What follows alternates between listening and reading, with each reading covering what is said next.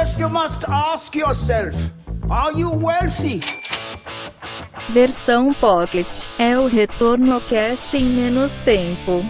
Olá, investidores e investidoras, sejam bem-vindos a mais um Retorno Cast Pocket. Estou eu, Luiz Felipe Vieira, juntamente com Felipe Medeiros, para falarmos de um risco invisível. Olha, se você ficou com gostinho de quero mais para saber o que é esse risco invisível, espera só um pouquinho que daqui a pouco a gente começa a debater sobre o assunto, mas o Felipe tem um recado aí pra gente. É isso aí, vamos começar o Pocket de hoje com um recadinho, pessoal. E recadinho muito bom, que temos ali um novo lançamento na Mais Retorno, tá? E não é lançamento de produto não, pra vocês ficarem bravos, é, não é merchan. É, quem nos acompanha com mais assiduidade, aí, quem tá mais por dentro das novidades da Mais Retorno já viu que desde o começo do ano, desde março ali, a gente montou um time de jornalismo e a gente começou a soltar muitas notícias ali quentinhas e só notícia de investimentos, tá, pessoal? Não tem um monte de frescura ali que vai fazer você perder seu tempo, é só para você saber de fato o que tá acontecendo com o seu dinheiro. E essa, esse novo portal ainda estava em fase beta, mas agora, essa semana, na segunda-feira, entrou no ar o nosso novo portal de notícias da Mais Retorno. E ó, pessoal, tá bem legal lá. A gente preparou uma edição especial aí para esse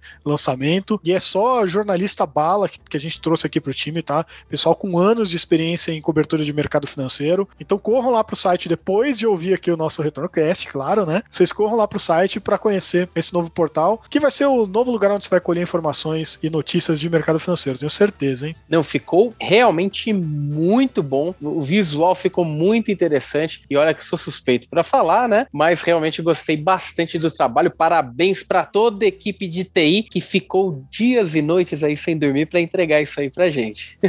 É isso aí. e indo agora pro tema, hein, Felipe? O risco invisível. Eu queria começar esse tema falando sobre um encontro que eu tive uma vez com um gestor de um fundo multimercado e ele falou, né? As pessoas elas têm muitas vezes é, receio de investir em fundos multimercados por conta de volatilidade. Um dia vê seu dinheirinho ficando negativo, no dia seguinte vê ele ficando positivo. Muitas vezes fica sem dormir quando bate aquele 1% negativo do valor que investiu. E ele falou: só que uma coisa eu tenho certeza, quando eu tô na gestão desse meu produto com todo o meu método de risco, né? Eu tenho certeza que o investidor vai dormir num dia, vai acordar no outro, vai ver o dinheirinho dele ali. Um pouco menos ou um pouco mais, mas vai ver o dinheirinho dele ali. Acontece que tem muito fundo aí que as pessoas acham que é só investir por conta do histórico, ele sempre entregou como um reloginho, mas esse pode ser o grande erro de olhar o risco por volatilidade e quando vai ver, dorme um dia com dinheiro e acorda no dia seguinte sem dinheiro. Tá aí um risco invisível, hein, Felipe? Exatamente, cara, porque é bem isso. Esse negócio do reloginho, né? É quando você abre lá os gráficos, por exemplo, na Mais Retorno do histórico do fundo, e você vê aquela rentabilidade que não tem essa oscilação. É uma linha reta, né? Praticamente. É curva porque ela vai acumulando retorno, mas é uma linha ainda assim que não, não tem volatilidade. E você fala, pô, isso é o investimento mais tranquilo do mundo, né? Até que você precisa de um dia só, você precisa só de um erro do gestor. Aquela linha vira uma reta mesmo, mas uma reta que vai cair para baixo, assim, né?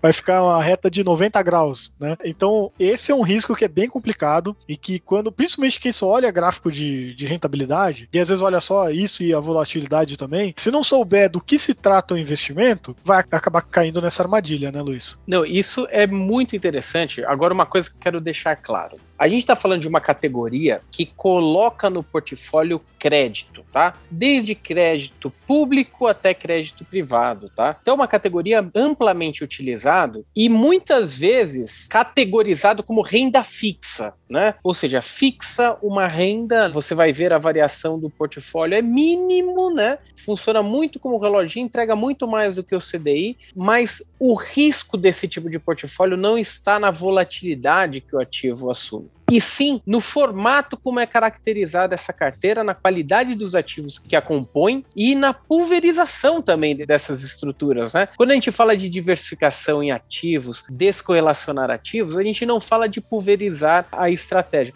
Mas em estruturas de crédito, muitas vezes nós utilizamos a palavra pulverizar, que é o seguinte: eu não ultrapassar um percentual que compõe cerca de 2, 3% do patrimônio líquido total investido, para eu não correr o risco de tomar um, dois calotes e perder simplesmente a mão desse fundo e eu não ter mais como, como gerir, né? Já que eu não terei mais dinheiro para receber, né? É bem isso, né? Na verdade, assim, a gente tem uma série de riscos, né? Qualquer investimento investimento que você faz, dificilmente você não vai ter risco de mercado. Aí muitas vezes você tem o risco de crédito, mas você tem um monte de riscos. Você vai ter risco legal, você vai, por exemplo, né? Risco legal é, é a empresa tá tudo bem até o dia que chega um, um, governo lá, dá uma canetada e diz que aquela atividade não é mais permitida e pronto, quebrou a empresa. Ou, né, aumenta Sim. o imposto, enfim, um monte de, de problema desse. Aí você tem risco ambiental também, né? Você tem, enfim, uma série de riscos. Mas em geral, o que o pessoal mais olha é o risco de mercado. É aquele de você ficar olhando é a volatilidade, de ficar olhando o quanto está oscilando a cotação de um investimento qualquer. E até quando o investimento não tem muita liquidez, né? Você tem um risco de mercado às vezes mais alto, né? Porque quando você não tem liquidez, quando o seu investimento é muito negociado, você tem que e você precisa vender rápido, você tem que vender pelo preço que estão pagando, mas por ter pouca liquidez, você também não vê quanto estão pagando e você acha que é mais seguro.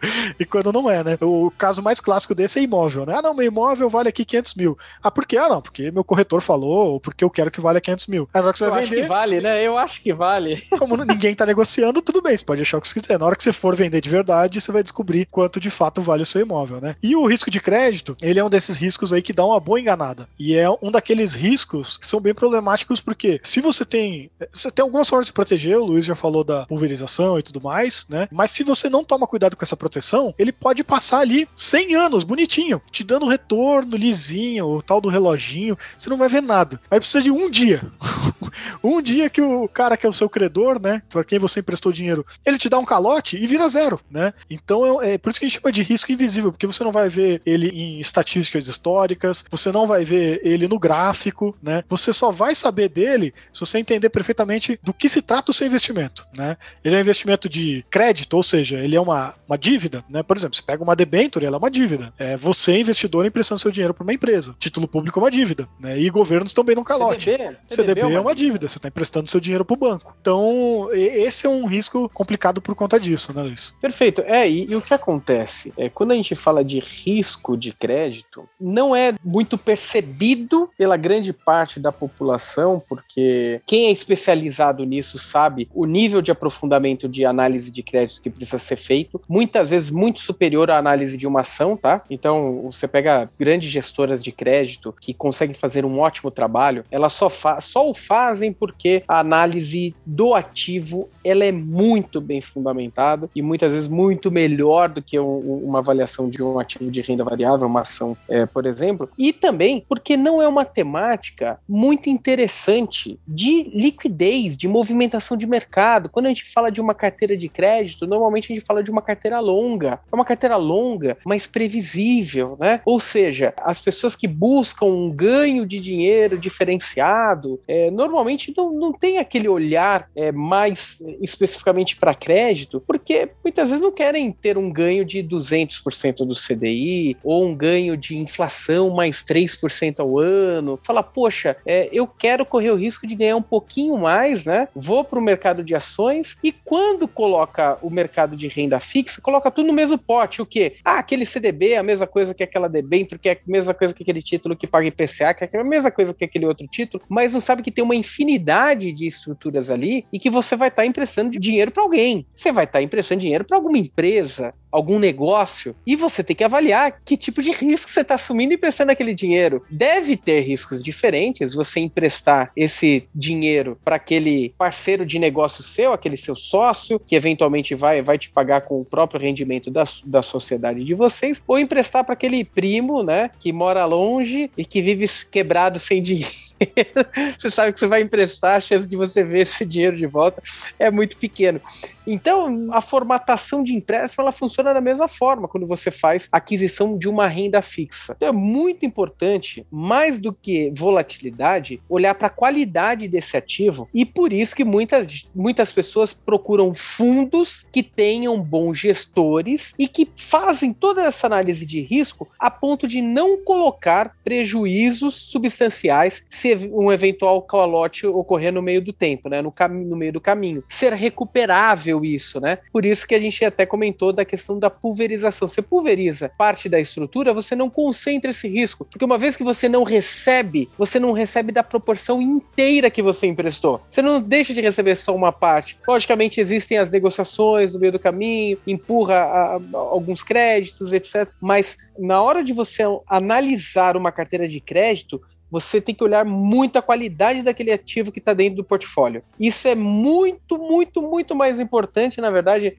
é menos importante você olhar a volatilidade, muito mais importante olhar a qualidade dos ativos para as pessoas ou empresas que você está emprestando, né? Perfeito. E mesmo que você faça uma baita né, análise, né? Shit happens, né? Então você pode ter feito uma puta análise bonitinha, aquele credor tinha tudo para te honrar os pagamentos bonitinho, bom caixa, né? Não tava alavancado, perspectivas de crescimento, tá tudo lindo, maravilhoso. Mas sei lá, dá uma crise, dá algum problema. Se é um país, troca lá o, o político que tá governando. Então, shit happens, né? E é assim, por mais que você delegue isso para um gestor, muitas vezes o gestor pode também tem que entender muito bem onde ele tá apostando, o que, que ele tá fazendo, que ele pode entender que ah, ele pode tomar um pouquinho mais de risco aqui, um pouquinho mais de risco a colar e ele errar a mão também, né? Então não é incomum fundos de crédito privado tomarem de repente um capote, né, inesperado. E acho que tem um caso recente que foi bem emblemático, saiu bastante na mídia, né, Luiz, que foi o do Exploritas Alpha América Latina, acho que esse é o nome completo, fique fim, né? É, onde em 2019 teve lá um monte de complicação com a Argentina, ele tinha uma posição forte de títulos públicos argentinos, e quem acompanha um pouco de economia já sabe a fama da Argentina de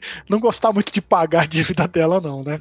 Volta e meia tem que renegociar, aí fala que vai pagar mais, enfim. Sei lá quantas vezes eles já renegociaram aquilo. E o que aconteceu é que, em agosto de 2019, esse fundo da Exploritas tomou um toco em um dia de mais de 8%. Né? Para o fundo de. Tá, tudo bem, é multimercado, não é só crédito privado, mas um fundo que tinha um retorno não muito alto, um retorno próximo ali, um pouco mais de CDI e tudo mais. De repente você perde 8% num dia. No mês, perdeu quase 18%. Então, para quem estava ali num negócio que teoricamente tinha uma volatilidade um pouquinho mais controlada, né, alguma coisa que é, olhava o histórico, não via nada de crítico, de repente olha esse toco e fala, eita, né? E claro, né, depois o, a continuação da história foi um pouco pior, porque em 2020 fez esse toco de, de 2019 ser brincadeira de criança, né? É, mas enfim, esse é o problema. É, tem que ter um bom gerenciamento de risco, sem dúvida nenhuma. E quando a gente fala de, de cuidado, olhar histórico, né, volatilidade, o fundo Exploritas, por exemplo, tinha uma vol média ali de 15, 16%, né? Só que a volatilidade não fez com que fosse previsível, né, uma alocação tamanha em um, em um título público argentino a ponto de sofrer é, impacto bem alto ali, né, no, no portfólio. Agora, uma coisa interessante no ano de 2019, que eles não fugiram fugiram né, da, da responsabilidade, eles colocaram a cara para bater ali mesmo e conseguiram até no reposicionamento ali um, um, resultado com a retomada né, da expectativa de pagamento de dívida, né? Inclusive o,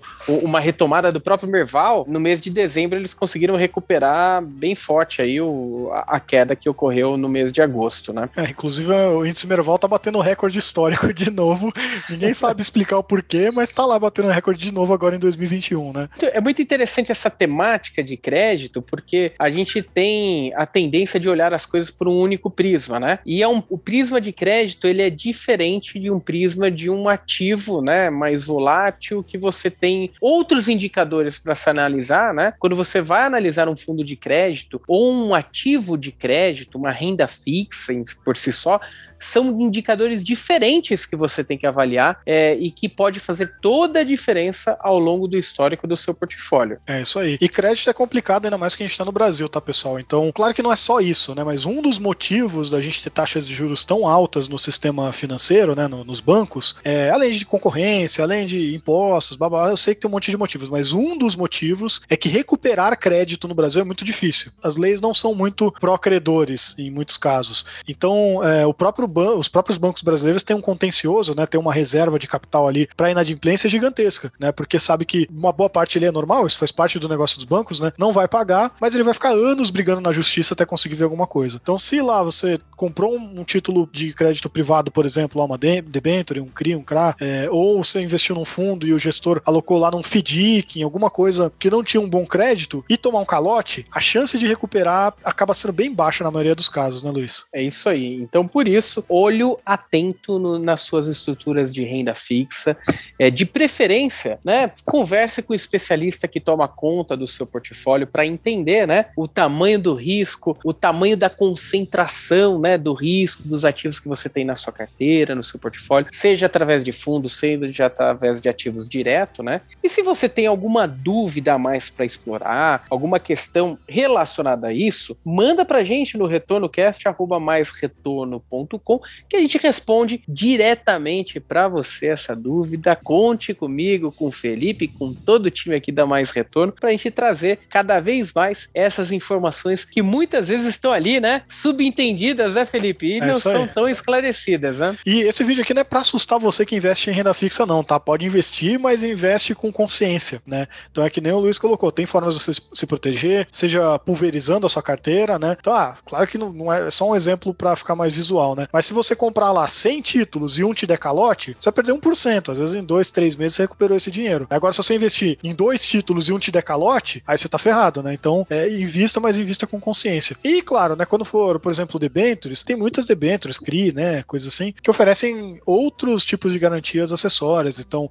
garantia real, né? Dá ali um, um imóvel em garantia, dá algumas coisas que você conseguiria recuperar mais fácil o seu crédito. Mas, pro investidor final, mais fácil é focar em pulverizar a carteira bem bonitinho. E aí sim, invista sim em renda fixa, com esse cuidado, sabendo o que, que você está fazendo com o seu dinheiro e seja feliz. Perfeito. É. Tem um bom especialista ou olhe sempre para um bom gestor de fundos que consiga fazer essa análise de risco mais aprofundada aí para o seu portfólio. Muito obrigado, pessoal. Espero que esse, essa temática aí tenha ajudado vocês de alguma forma, esse tema aqui desse nosso conteúdo do, do podcast Pocket.